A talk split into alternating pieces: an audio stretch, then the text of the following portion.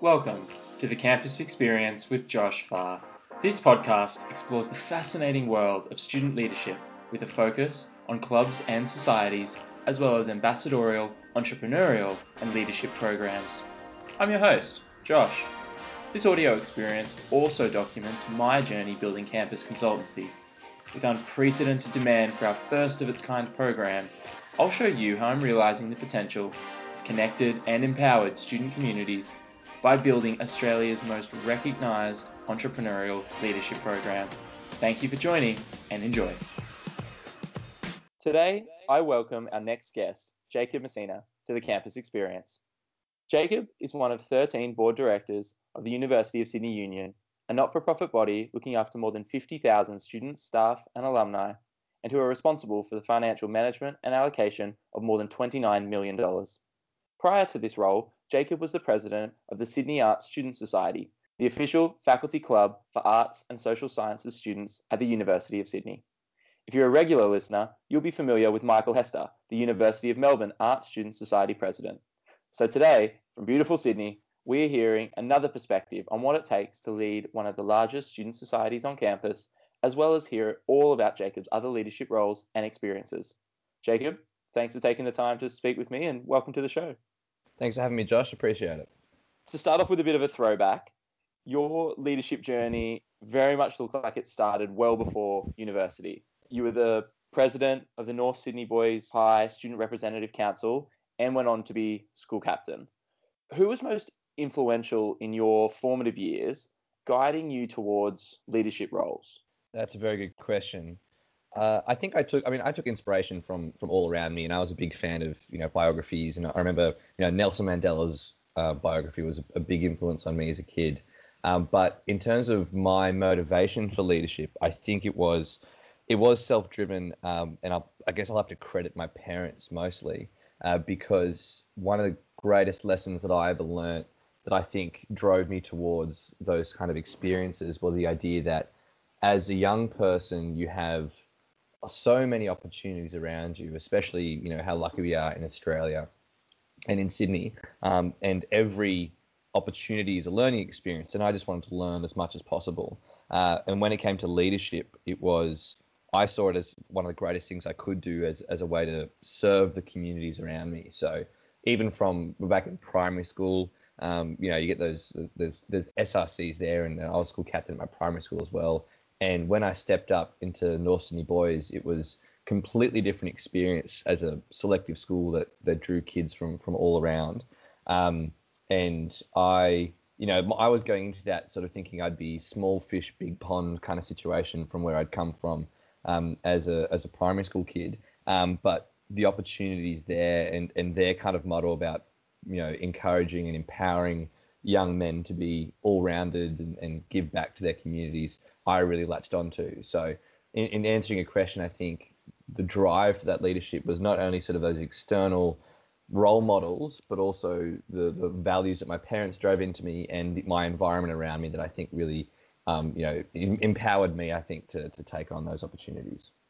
It's really interesting in talking with leaders when they talk about the line between, or sometimes the symbiosis between their personal values and the values of an organization or the values mm. of a lead of a leader. What values do you think have served you particularly well as a leader?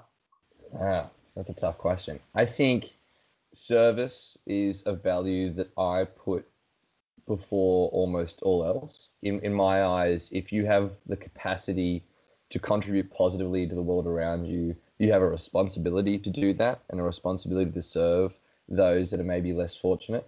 Uh, but at the same time, you know, taking it out of a you know that might be a more specific charitable or non-profit context. You know, if you have ideas that you can contribute or implement that might might help, that is as a great thing to take part in. Other values for me are balance, um, which I know is sort of a recurring theme um, throughout what, what you want to talk about, which I think is great. I've always thought that I'd like to really maintain that balance. I think that's the healthiest way to, to live life to the fullest. And the, my final thing I think I'd add is just is resilience and persistence. Uh, is life, you know, can be tough and there are challenges all around, but if you put your values and your ideas and, and your opinions sort of at the forefront and push through with them and have faith in yourself, then I think you can achieve great things. That's amazing. It's really interesting that you say that, and my I wish you could have seen me right now. My eyes just lit up when you said sort of it's all about service. We work with student leaders and run training programs. Nearly 900 students in the last six months. Wow. From unis all over the country, and we Yeah. teach this like seven hour long training program for most of them, right? Yeah. The first hour and a half is literally the first slide says leadership is service, and the Yeah. whole idea is thinking about how you add value and trying Yeah. to instill in this kind of emotional intelligence, practical empathy way that if you can be empathetic with others and really understand them and their problems, then Mm. you can try to solve their problems, which Yeah. is service, and then they they will come to you from like a place of appreciation and respect. Digging a little bit deeper into that high school experience before we move on, while I was doing my research, I was reading all about the, the amazing things you were doing. Uh, I read an article that you recently, I believe you were interviewed for your school magazine. Mhm. And in the interview, you really encourage young people to firstly get involved at school, Yeah. which I thought going right back to year sevens, like that's the key. I think that that'll be a theme. Firstly, get involved, but secondly, to also find balance. So, Mhm. h- how do you balance so much that you've got going on, Mm. given that you're involved in so many things? How do those ideas fit together? Yeah, the the ultimate question I think is is balance.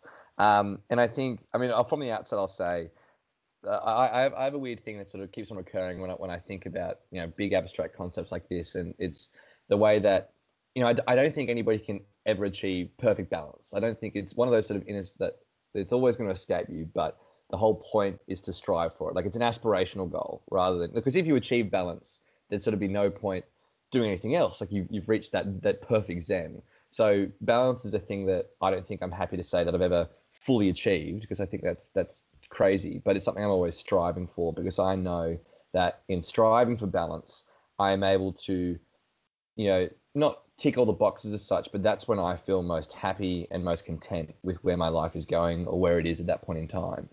First, you've got to have a clear understanding about what you are balancing. You know, for me, obviously, physical health, mental health. I mean, academic, um, uh, academic sort of strength.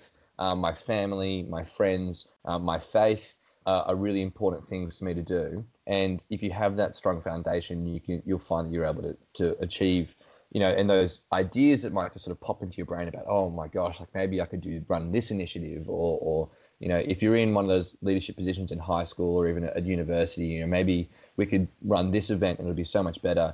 You, you're able to see that not only do those ideas come clearer to you, but you're able to plan them more, you're able to act on them, and you know, manage all the stakeholders that might might take part um, in that process. So balance to me is not just you know, foundation, that that's the crucial aspect, but it also needs to translate into everything you do in your life.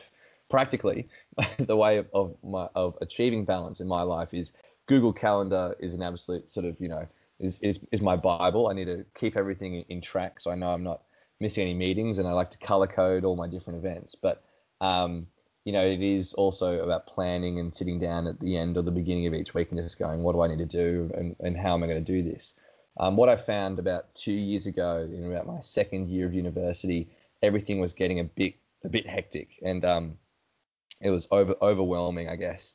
I looked at my sort of Google Calendar, the way I was sort of structuring everything, and found that everything was piling on top. But I also I hadn't set any time aside for myself, um, and I'm very proud of this moment. It's so small, but I decided to sort of insert a new, you know, a new color block sort of thing that was just sort of my personal time into into how I was scheduling things, and that actually, even though you might think, oh, but you know, you're taking time away from from achieving things or, or working on things, um, it made so much of a difference. Even just changing your mindset to say that I am consciously going to set time aside for myself so I can take care. Um, and that actually meant that the projects I was working on became a lot clearer because I wasn't frantically trying to chase things down. So I think, um, yeah, as you referenced in that article, getting involved in things is is so so important, especially as you you know in year seven, year eight, because although everyone says you know marks and that kind of stuff are important, really you have so much free time, do things, learn things, change, challenge things or whatever. Um, but really make sure that you look back and think what is required for me to feel balanced, um, whether that be you know your, your physical, your mental health, or, or you know spending time with your family, because you'll find that in hindsight, when those things drop away, those are the things you regret. So much wisdom in what you just said. I love the idea of color coding the calendar. Mine, I, yeah. I actually shared a post about a month ago on LinkedIn. I screenshot my calendar for the week and it looked like a rainbow. Yeah, yeah, yeah. And it's dialed from like 7 a.m. to 11 o'clock at night. Just that one week. You know, it's not that's not sustainable long term. Um, no, no. I love the idea. I just want to ask one more qu- quick clarifying question there. What color do you use for your personal time? My personal time is I think it's like a dark gray. Mm. Yeah. Um, that mostly because I think all the other colours were used up. To be honest, um, they, you, know, usually offered like quite some bright colours.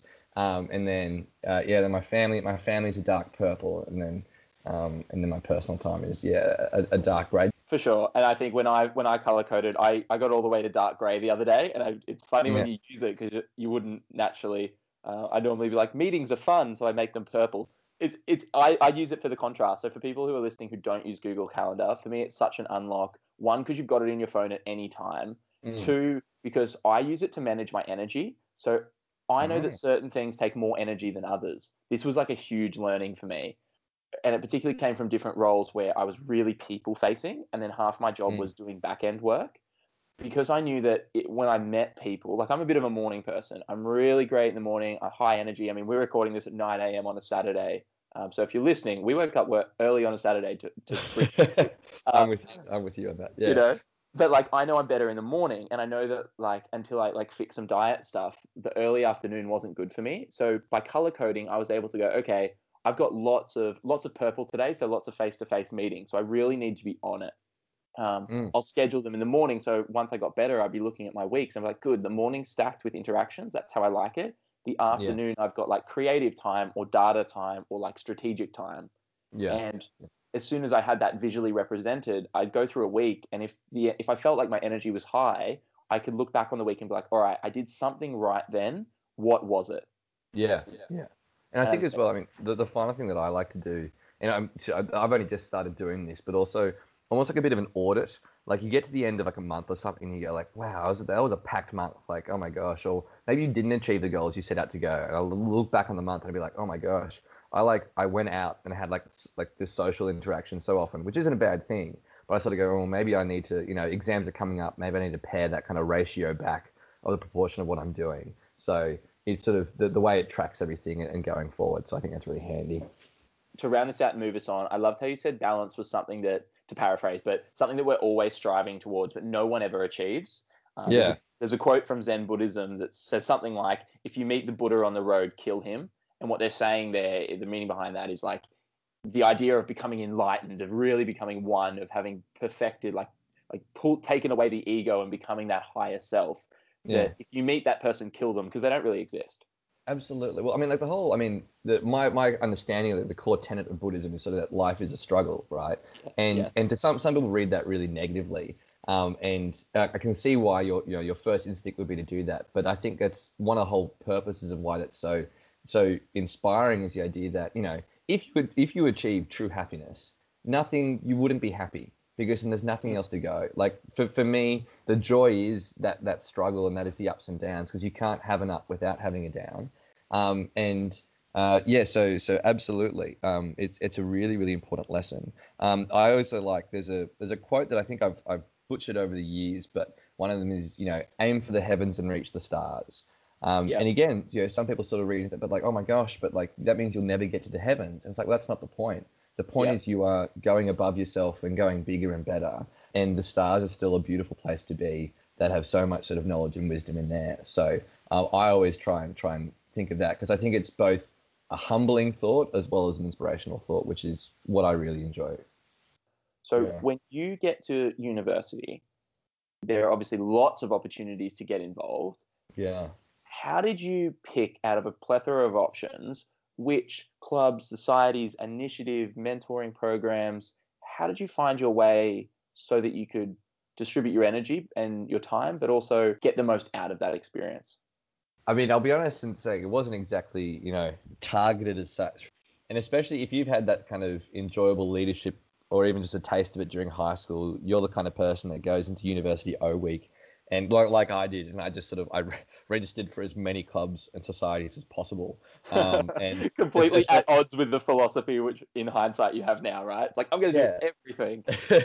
well, I think okay. Well, my the science and my my logic behind it was um, that of course I was a bit over eager and like, oh my gosh, university is this mind blowing opportunity. And especially, I mean, if anybody has or has not, hasn't been to the Sydney Uni O Week, like it's pretty mental. I'm sure everyone else's is um, as well. But um, you know, we have over 200 clubs, and, and, they all deck it out, for example.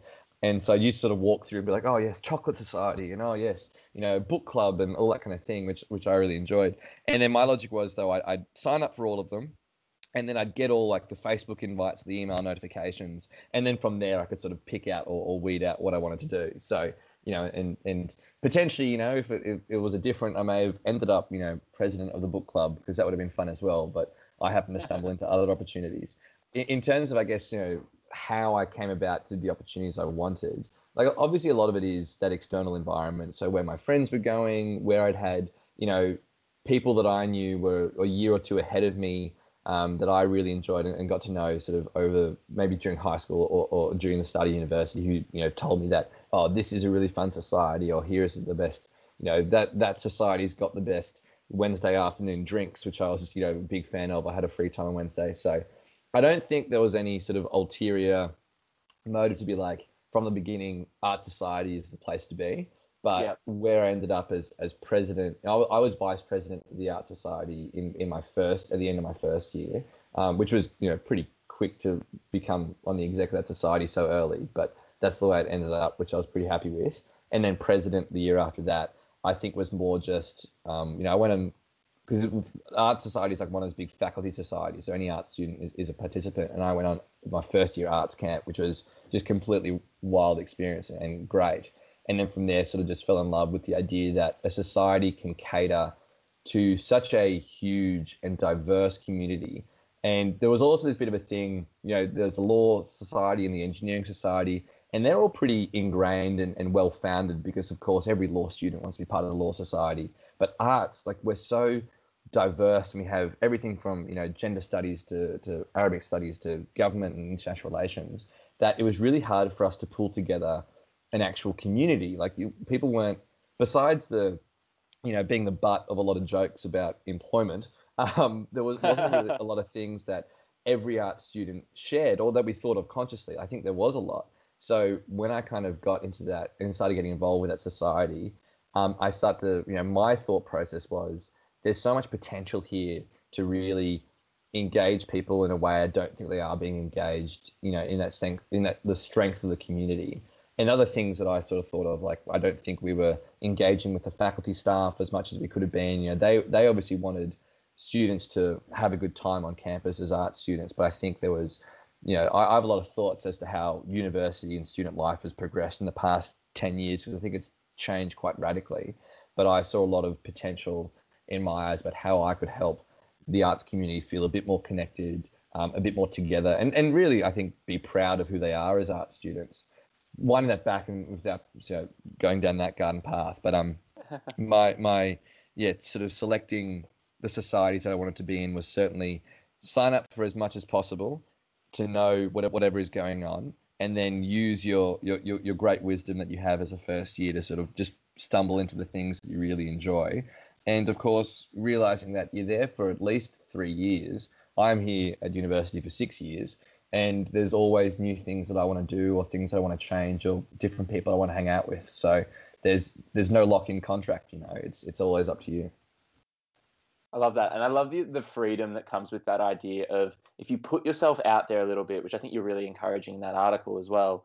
If you put yourself out there and sign up for a bunch of things, maybe go along to a whole bunch of events. If you find yourself not wanting to go to an event, there's sometimes a really deep learning in that of like, okay, if I feel uncomfortable going to a networking event or I'm pushing back from that or I'm not interested in a certain society, to ask yourself kind of why you're not interested in that. There could be something there in terms of I mean, I know for a while I was I was involved in engineering clubs, but I didn't want to be involved in anything businessy. And yeah. when I look back on that, I realized like I actually had this really negative preconceived idea of what business was. But mm. now that we work a lot in the entrepreneurial space, I'm trying to bring arts and business together as much as possible because I think yeah. there's a real there's a really great synergy there. So there was something underlying in my resistance to certain events, even though when I went to some of the better events, I obviously got a lot of value out of that. Perhaps that's only something that in hindsight though you can do. For for you, let's let's dig into that leadership role as president of the Sydney Art Student Society. Mm-hmm. Now, got to ask because acronyms are a tricky one. Does anyone refer to it as SASS or is it always the Sydney Art Student Society? Mate, completely. We are we are proudly the sassiest club at the Sydney University. It is a key aspect of our brand that we that we rely on. Um, I love very, very important. I love it. I can only assume uh, an art student society is well into the artistic branding and all that sort yeah. of stuff. absolutely, absolutely. Which is which is awesome. Looking back on that experience, because you've now you've now finished that experience as mm-hmm. president, what was challenging about that role that perhaps you weren't expecting when you signed up or when you were voted in? Interesting. I think, I mean, for, for context, I think, well, this kind of explains the challenge. But as I mentioned before, when I came in as a first year, I sort of and got a, got a, got a bit involved with the art society. Sort of looking back, I was like, man, there's like we have, you know, there's these interfaculty weekly sport events, for example, that the university kind of organises, and every faculty has its own representatives. And you know, law and engineering always had tons of people coming along and really good teams. And the arts, we struggled to get a full team together, honestly, in that first and second year. And I was, I was like, oh my god, like we have, we have the most people on campus by far. I'm sure there are athletes out there, or at least people who want to, you know, throw a rugby ball around or something. But mm-hmm. it was just that idea that people didn't know that the arts were around or that you could do that kind of thing.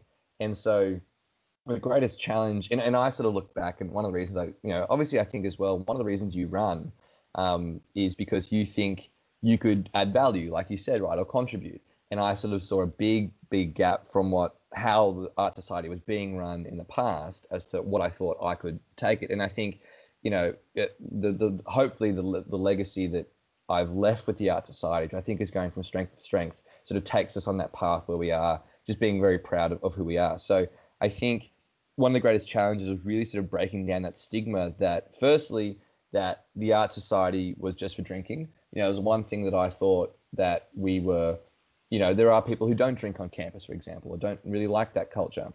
And of course, we still do massive events and we have big parties and that kind of thing, but obviously as well catering to those to all students as part of our community was a big challenge that, that I faced, but I was really proud of sort of taking on. Um, and, and that also a key aspect of that was that I made a joke about before, but you know, talking about career opportunities for art students because there was I think there was a lot of need for that discussion to be brought down to the student level rather than always at that kind of faculty academic staff about how they're always like oh how are we going to keep art students employed um, I think we as students talked about it a lot like a joke in that context but I think when I talked to other art students it was a concern or, or, or consideration for people so introducing a bit more of a close relationship there was was a key challenge um, I think. But again, with sort of an aspect of, of what I wanted to achieve as the president, and even you know starting those initiatives as vice president, allowed that process to sort of go forward. Um, I think as well in that context, one of the greatest things that I find you know really in, in, really interesting about university societies is that we kind of chuck 18, 19, 20, 21, 22 year olds into these huge like these organizations that seem a bit small but once you're in there, they're actually they're quite large. Like you're dealing with, you know, I think our Facebook page is something like a couple of seven or eight thousand kind of people following it. We've got an arts faculty that has, I think, close to ten thousand students in it. Um, it's just sort of an incredible opportunity into how large that, that group is.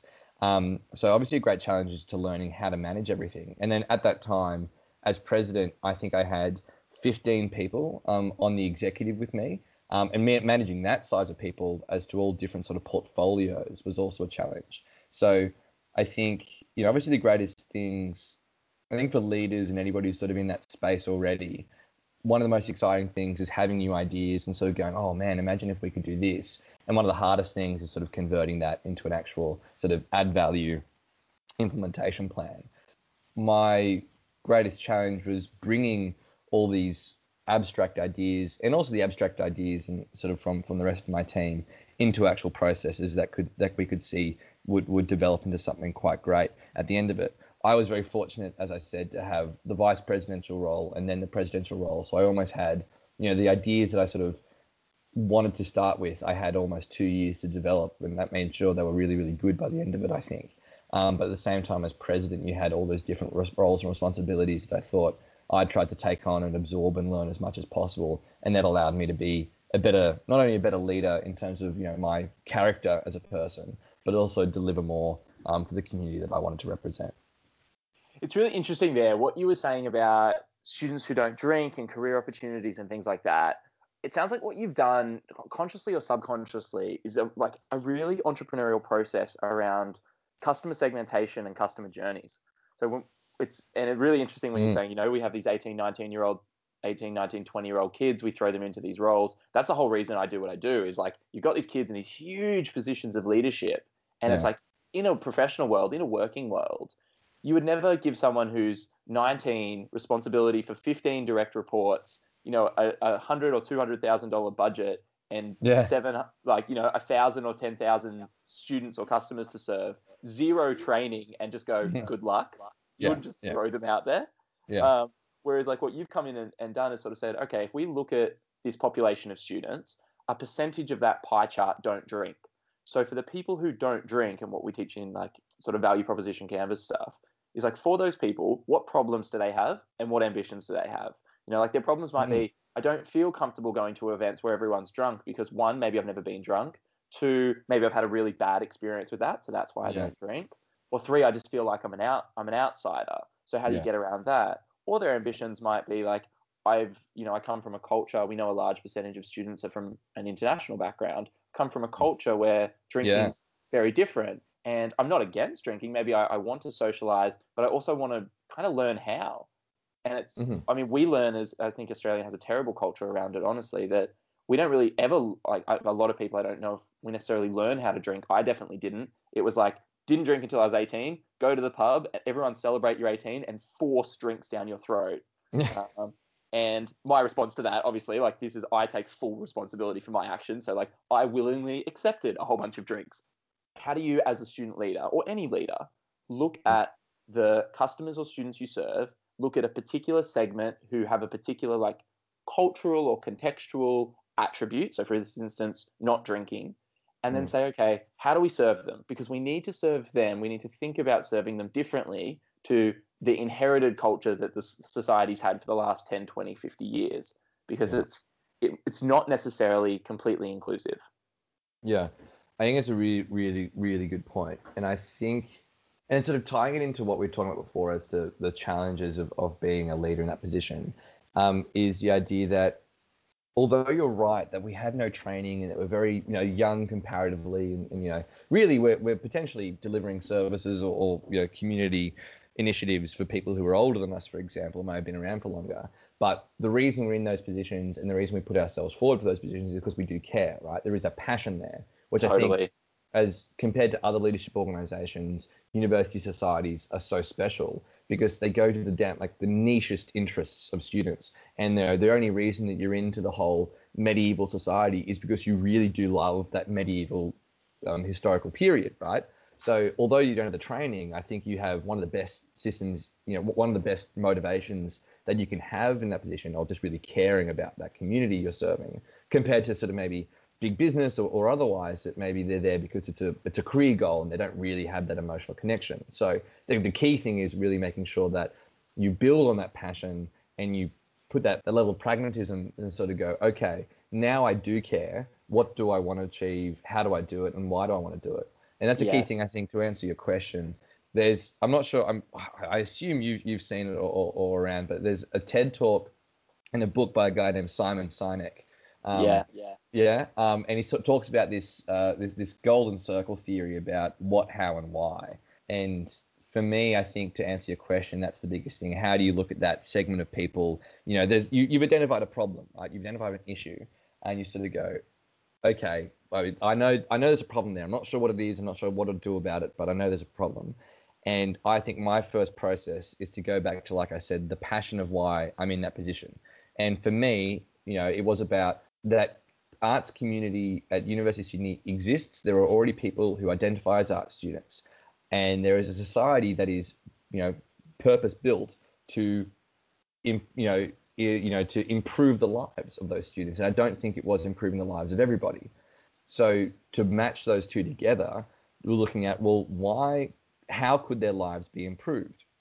You know, so the, the why of what I'm doing is sort of going, well, I want to do this because I Yes. want to improve the lives of everybody that is an art student, right? How am I going to do it? Well, how can I improve their, their lives? Now, maybe it was because they didn't feel comfortable going into social situations in bars, particularly, you know, just that bar scene where there is a alcohol being served. So, can we run a social event that is outside of a bar, for example? Maybe it's on the lawns, maybe it's in a classroom, um, maybe it's I know in a park somewhere, maybe it's more sport focused or that kind of thing. And potentially there are you know sports initiatives, like I said, that we are running that they're not being communicated with. So it is more just again improving that communication platform. So uh, you know, it, I, I've convoluted the process, but as you can see, I think the way I sort of got around it, and for me, I'm, I think I'm a bit fortunate because I think I've always kind of thought naturally like this, but Yes. you know, it's, it's the idea of you got to start with that why, and that is your motivation, that is your driving force, and that is what you understand more than anything because it's so emotional and sort of deep inside you. And as leaders, that's where your genuine and authentic leadership sort of values come from. And then you can start addressing the how and the what. Because I think if you start the other way around, um, and you go, oh, here's a bunch of people who don't drink. What are we going to do? Well, we're just not going to serve alcohol at our events. You Yeah. know, yes, it's some way that does sort of match, but you're actually going to find the people who do like the alcohol and, and do drink responsibly and that kind of thing are not going to enjoy that, not going to turn up. And if you're still holding those events at bars, but you're not serving alcohol, the people that you, the, the problem, sort of the, that stakeholder community that you're trying to help or empower, isn't going to turn up anyway. And suddenly you've, you know, you've killed your, your initiative flat. You don't Yeah, get to go. the root cause of the problem there either. I think by Yeah. asking why, and it's funny you mentioned Simon Sinek. He's been brought up on the on this podcast before. Uh, Mm. we'll we'll link his. I'll put everything in the show notes. I'll link you to his TED talk. We actually teach. We have a slide when we teach fundraising as one of the six modules that we teach to leaders. And Yeah. how I teach fundraising is using the golden circle of like why, how, what. It's how I write fundraising messages. It's how I write emails. I teach all my teams that like this is effective communication. And if you start with a why, you have your own why. And in, in startup world, when you pitch a concept, one of the frameworks is literally using a why, how, what pitch. Uh, Yeah. A startup idea. It's like, you know how I have this problem, which is your why. Well, what we do is this is the how. In fact, which is a what, which is like a little like hook at the end. So Yeah. they're so intrinsically linked. And I think with student societies, if you're in a leadership role and you know why you're there and you have a vision for your leadership, which is kind of counterintuitive because sometimes you see a leadership as like this, what we are talking about before, this position of power, whereas really it's like if you can reframe it and be trained to think of it as service, then you come through that lens of why am I here? What is the Yeah. change I'm trying to make uh, in this population? Yeah. and then bring in that emotional intelligence to start informing the decision process to go okay if they don't want to drink why do they not want to drink and if Yeah. or if they don't if they're not coming to this event why is that and if i think if you dig into that three or four whys deep you get to a root cause and from there you can design your way out rather than seeing sort of a surface level problem and and doing the band-aid solution which is like Yeah. all of that stuff's at the top Absolutely, absolutely. Yeah, I mean, it's about. I, I think I always relate it to to what I think is a problem in, in. We'll go a bit global, I guess here. And the problem that I think exists in a lot of places is a lack of vision, and in the idea that people don't really know which direction they want to go. They know which direction they're heading, and that's great. But if they don't know where they want to go, then it can be a lot of a harder position.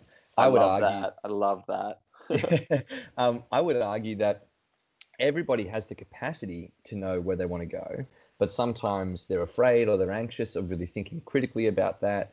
Um, and you know, like we said, like deep down, people know why they put their hands up to be leadership of, to be leaders of, of university societies, but in that journey, they might forget or they might be blinded to, to why they did that in the first place. And that brings in the sort of the second greatest challenge, which I think is entitlement. Um, and for me, the way I phrase it is, you know, in my own head, I guess, is the greatest, the, or the, really the only solution in my eyes towards entitlement, which I think is a very negative thing and can hold a lot of people back, is is a process of empowerment.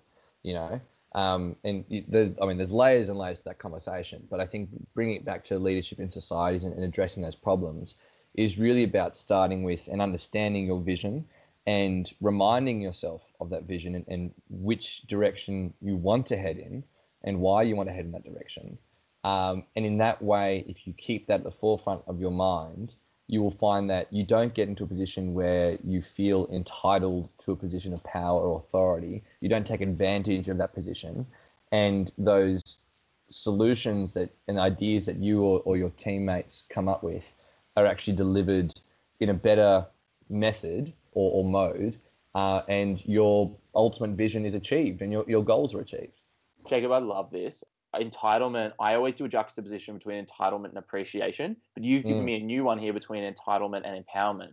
Can you dig into mm. that a little bit? Can, yeah. can you give me an example of how could entitlement rear its rel- very ugly head, and how could that be changed through empowerment? Can you give me an example? I mean, the, the, the way metaphorically, I think is the easiest way to explain this. I think, sure. like, I always think about like a lighthouse in the way, in the same way that we, as young people and as young leaders, we seek learning experiences through opportunities. Um, and learning is, is simply just shining more light on dark places that you didn't have an appreciation for, I guess, and using that sort of word. And entitlement, in my eyes, is simply you know tunnel vision or blinding yourself or, or restricting that view because you get to a position of leadership, let's say, and through some ways or another, or you know, whether it's personality experiences or, or whatever, you stumble into a position. And I think everyone sort of has realized in hindsight that they potentially were thinking of that position in a wrong way. You totally, blind yourself to, to the real reason why you're there. And again, like what we talked about before about service, I think any good leader, or any leader that genuinely wants to be in that position, wants to serve a community.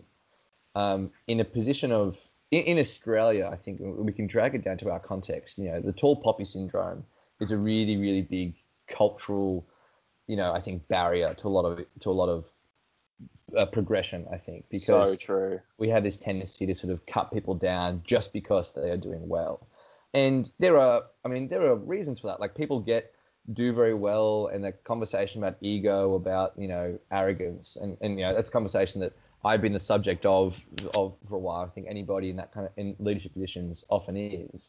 But the key thing is that I think entitlement in my eyes is leaders actually representing those negative values in the sense of actually putting ego and their ego in front of the reasons they are there to serve, actually being rude and not courteous to even their teammates or, or the communities that they think, or at least they purport to sort of represent. So I think in my eyes, the, the difference again is empowerment is a leader harnessing their own potential and the potential of their community to, you know, encourage and lift up um, everybody uh, and to improve their environment so that everybody who's a stakeholder in that environment is having a better time, is having you know more fun or, or whatever kind of vision your specific society or, or, leadership group wants to achieve. And entitlement tends to blind leaders to that vision that they started off with, and also it pushes away the very community members that you said you wanted to take care of. This, I think, this is the importance of starting off with leadership as service. This yeah. is the importance of starting off with a why. And when we are talking about Simon Sinek before, I mean, he has a he has a book, not his most recent, but maybe one before, uh, that's titled "Leaders Eat Last." And this mm. idea that you're stepping up onto a platform solely for it to be a uh, a box that you can share your opinion from on top of, yeah, that will come back to bite you. And I, it's, I really appreciate how you were saying, you know, look, I've, I've been in this position before. My ego's been at the center of a conversation. Um, yeah. and, and, in hindsight, leaders look back and realize maybe the reason they stepped up wasn't um, purely altruistic at the time. Yeah. Which is fine. I think you should be. I think part of the learning here is leaders realizing, becoming more self-aware, and really learning about what does motivate them, and having yeah. that conversation with themselves. Yeah. Um, but I've been in that exact same position. I've got into leadership roles before and shared on this podcast before, where I look back and I was like, ah, I was I wasn't there for the reason I was saying I was there, and I was kind of tr- I was trying to trick myself into it, and I hadn't yeah. done the level of self work to really realize I have been partly successful in some areas because of being driven by this ego, but it's also come at a detriment.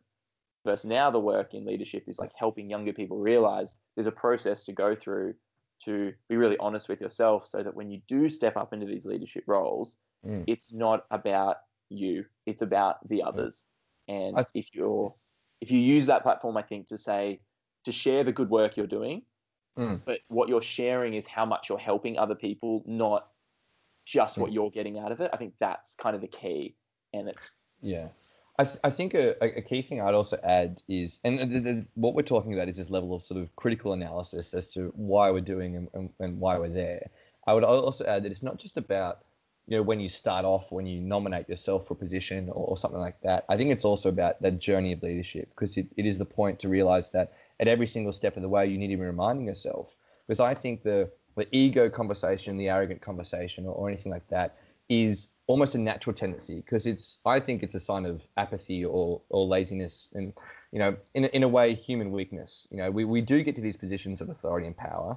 I think all there's almost a natural tendency that we start things to start to become a bit more self-centered.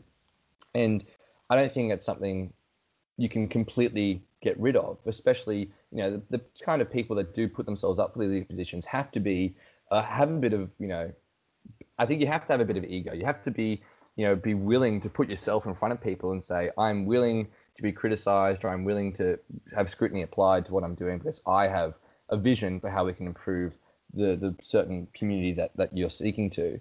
The key thing is, and what makes great leaders versus those who I think, you know, maybe not so great or, or even sort of fa- failed in ways, is an ability, like we talked about before, to keep vision and to keep your why at the front of every conversation and to keep those key values that we talked about of balance, of service, um, of, of empathy as well um, at, at, at, the, at, the, you, at the forefront of your brain. And you'll find that those negative emotions or those negative thoughts that start to seep in, you know, you'll, you'll hold them at bay essentially because in my eyes, that is what strength of character really means. And that is what drives more than anything, I think, unites all, all the great leaders that I look up to is really a strength of character because they're not perfect and nobody's flawless, but they are able to have they have you know mechanisms or whatever, whether it's psychological or, or external, um, to keep the challenges of entitlement, of ego, of, of anything else at bay because they put the idea of leadership as service and, as you said, leaders eat last um, at, at the very you know foundation of, of what they're doing. To bring everything together, everything you've learned and shared really honestly and authentically, which I appreciate. I'm sure people who are listening appreciate as well. You're now in a position of really significant leadership and always another hill to climb, as Mandela was saying. You're serving as one of the board directors at the University of Sydney Union. Mm-hmm. So if you were to look over the next six or seven months, what do you hope you will learn or develop as an individual over those six or seven months, knowing that you see leadership as as I do. I think we have a real values alignment there as, as mm. service, mm. and I'm sure when you look back on it, you'll think about all the ways that you've served and contributed as where you get that sense of like pride from. But for yourself, in terms of your own development, what do you think the next level up is in leadership for you in terms of skills or mindsets or knowledge? What would mm. it look like for you to level up as a leader? Uh, I like the concept of leveling up. That's that's interesting. As a leader, in terms of improving myself, there's always both internal and external. I think uh, let's say benchmarks I'm looking for. You know, internally, it's always about that inner character. How can I be a better person? How can I empathize more? You know, improve my emotional intelligence. Um, and externally, it's not just you know how can I you know, improve implementation plans or, or mission statements or, or, understand those clearly, but also, you know, what communities am I also serving, you know? So I think uh, that, those, those are big kind of concepts, but to bring it down to your question in the next six or seven months, you know, I'm looking at expanding what communities I can contribute to. So I've, uh, I've started to get a lot more involved in the mental health space. But whereas before I was, you know, in high school, I ran sort of this uh, with with mates from from high school, the depression awareness campaign that we were fortunate enough to sort of go to a national level, and in high school, uh, in university, sorry, um, I helped sort of restart the the mental awareness and health society, which was great as just a, a, a forum for people to have those conversations. Um, building off the back of that, and I, I raised money when I walked um, the Kokoda track last year as well for Lifeline. But building off those sort of bases, I was able to make sort of some connections, people within the Lifeline organisation, um, and I've been invited down to their office in Canberra uh, once before to be part of that conversation about how we impact, you know, on, on a broader level. So as a leader, you know, I'm hoping to seek those opportunities that I think can contribute to hopefully you know, larger communities, um, building on the, the, skills that I have and that I'm sort of constantly sort of working on. Um, and at the same time as well, I think in the next six or seven months, um, a key thing of any leader is your your legacy component. And where I mean that's where we really get into the crux of you know that ego conversation. I think because mm. some people can drive so hard to just make sure that you know their legacy is about their identity and their personality rather than the services that they're delivering. Um, but I also think it's the hardest thing of any leader to make sure that your skills as a leader are not over when your term ends. Uh, and to sort of think that, you know, in six months I am done with the USU, um, I think is, is a bit false. Uh, I will not be a board director and I will not have any of the fiduciary obligations that I will have after that period. Um, and I'll be sad to, sad to go, of course, but I want to make sure that the initiatives or programs that I've contributed to continue um, in a way that's healthy and, and serves the interests of the organization and its community members. Um, but also, I want to make sure that the board directors that come after me hopefully learn the lessons that I've learned because the only way, the same with the Art Society and what I do now, and I'm really proud of, is that compared to before I started, you know, and before the team that came with me uh, started that in the executive, where I thought there was a lot of room to grow for the Art Society, contributing to that development, and then now seeing it, you know, a year or two out from when I was the president, seeing that it's still growing, is the happiest that I can be with that. It wasn't when I was there, although that was great, and I was happy contributing and serving, as you, as we say. Seeing that it's still growing and still serving, and is encouraging younger people who, you know, were, were first years or even in high school when I was the leader, who want to take up the role that I had and grow it even further is brilliant. People often get, and this is one of the greatest sort of downfalls of entitlement, is they get offended when their successes or, or whatever change things or, or, or evolve things. And you know that's those people have attached their identity to yes. that, that that group, and, and that can be really dangerous because they're sort of somehow they've they've linked themselves too greatly to it, rather than what you keep on coming back to, which I love, is about that leadership of service. I am thrilled and over the moon when there are new ideas that come through SASS or even some of the initiatives that I ran that, that might not be running. As long as I know that those initiatives that are being run now are serving the community in a positive way. And so same with with University Sydney Union is that as long as the initiatives that I was a part of and, and, obviously sort of come across my, my involvement in the past year and a half continue to serve the members of the USU and the values that I hope that I have both instilled and in the organization as well as the values that the organization has sort of given me um, continue to, to grow and, and evolve for both of us, then that's my if, if I can appreciate that at a greater level, then that's my level up, I think. Awesome answer to that question. Uh, Jacob, this has been an absolute pleasure chatting to you. Uh, as soon as you answered that first question and just dropped in that leadership was service, which, as you rightly say, we keep coming back to, I was just like a kid in a candy store, and everything I was going to ask you kind of went out the window, and I just started digging into that concept. So mm. it's always really fun for someone who's already achieved so much. It's going to be awesome to follow all the great stuff you're doing, and I think that that delicate interplay, which, and I think this is the work, this is the the learning for leaders, is that interplay between ego and self awareness and service and figuring out where you fit with that and where are you on that journey and knowing that none of us have it all together. We're all working yeah. on it. The top CEOs of companies read books about it, go to conferences about it, listen to podcasts about it because they're trying to develop this as well. And I think tying that together is that I, I think it's Steve Jobs as his quote around like only people who are crazy enough to think they can change the world are the ones that do. If you have an idea, if there's a change you want to make, if you believe that you want to help people through a club or society, uh, by mm-hmm. starting a fundraising campaign, by raising awareness around mental health, then do it and find people to help you, but the humility to know that you won't be able to do it necessarily all alone and that empowering a team to bring them up with you is giving other people the chance to lead and other people the chance to feel what it's like to help others is a really beautiful gift. Yeah, so, I think I think yeah you, you're spot on the money. And the final thing I'll add is is a sort of concept that I've come across the idea of you know for me the key to life is not necessarily searching for inspiration but being inspirational. Um, and that that sounds like there's there's le- levels to that, but the idea is as you said you know, changing the world is, is one step at a time of which only you can really take part in. But I think, you know, I just want to say a massive, massive thank you for, for inviting me and, and having me on. And your com- your questions were, were phenomenal. But also what you're doing with this podcast and everything else that you do, I think is is inspirational um, completely. And, and really, you are going to the extra lengths to, to empower the leaders that you, that you seek out and you come across. So um, a big thank you to, to you, not just on my behalf, but onto everybody that you've helped along their journey.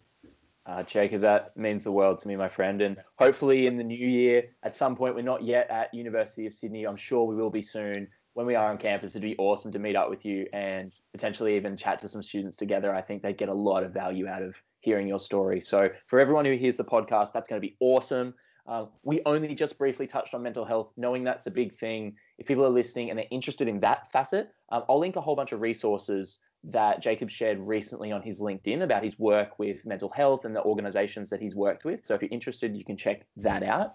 You can also check out uh, the 2017 Northern Territory Young Australian of the Year, Bridie Duggan, was one of our first guests. And just recently, Zach Bryars was the 2018 ACT Young Australian of the Year, both really involved in mental health. So their previous podcasts on the campus experience, you can go check them out, listen to them, learn all about that world.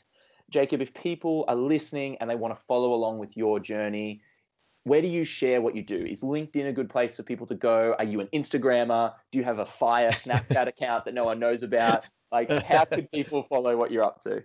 I think LinkedIn's the best place to start. Um, Instagram as well, and I mean I'll shoot you the links, Josh. So you can you can link those in the description as well. Um, but uh, yeah, no, that, that's that's the only places. And I mean, I'm always a big fan of. I'm trying to get a lot more into writing things, so stay tuned in terms of potentially a few articles coming out about just things that I'm thinking of. Um, but those all go through the, the platforms I already mentioned. Awesome. And when they come out, let me know, and I'll share and push everything out to all the listeners of the podcast. Appreciate it, mate. Thank you. Awesome, Jacob. Thank you for your time. It's been awesome. Thanks, Josh. How great was Jacob? It was incredible to have him on the podcast, and I want to reflect on three quotes that he mentioned in this episode. The first is The ultimate question is balance. As we lead into the Christmas period, which is just 10 days away from our time of release, what are you doing to find balance in your life? If you were to look at the different elements of your life as four different metaphorical buckets your emotional health, your mental health, your physical health, and your spiritual health, and you were to rate those buckets on a 0 to 5 scale, 5 being the best and 0 being the lowest, where do you score across those four? Maybe pause this episode and take a moment to do that activity. And if you want to top up your lowest bucket, what's something you could do? What's something you could do to increase your physical energy? Or what about your mental energy, your emotional energy, or your spiritual energy? The second quote I want to pull out of this episode is when Jacob said, Google Calendar is my Bible. Now, I can really relate to that because I live by my Google Calendar. So if you go to Apple Podcasts and check out the show notes, or go to the website, I'll be sharing my Google Calendar that I recently shared on LinkedIn about six weeks ago. It breaks down a whole week as well as the hours that I allocate to different activities, and you can see in real life how I color code the different activities in my life. Now, this isn't a perfect system, but it's one that's given me so much more clarity on what I can focus on and how I can manage my energy, as I was alluding to before. And finally, Jacob said the only solution to entitlement is empowerment. At Campus Consultancy, that's exactly what we strive to do. If you're a university student, a university leader, or a faculty representative, and you'd like to see our programs on your campus empowering your leaders in 2019, please reach out. You can find me on LinkedIn by typing in Josh Farr or looking up the Campus Consultancy page and reaching out. Thank you so much for listening into this episode, and I hope you're enjoying the series. This is our 14th episode so far, and we've got even more coming your way in 2018 before the year's out. You can check out previous episodes by going to www.campusconsultancy.org forward slash podcast. We hope you're enjoying this series, and I look forward to speaking with you again soon.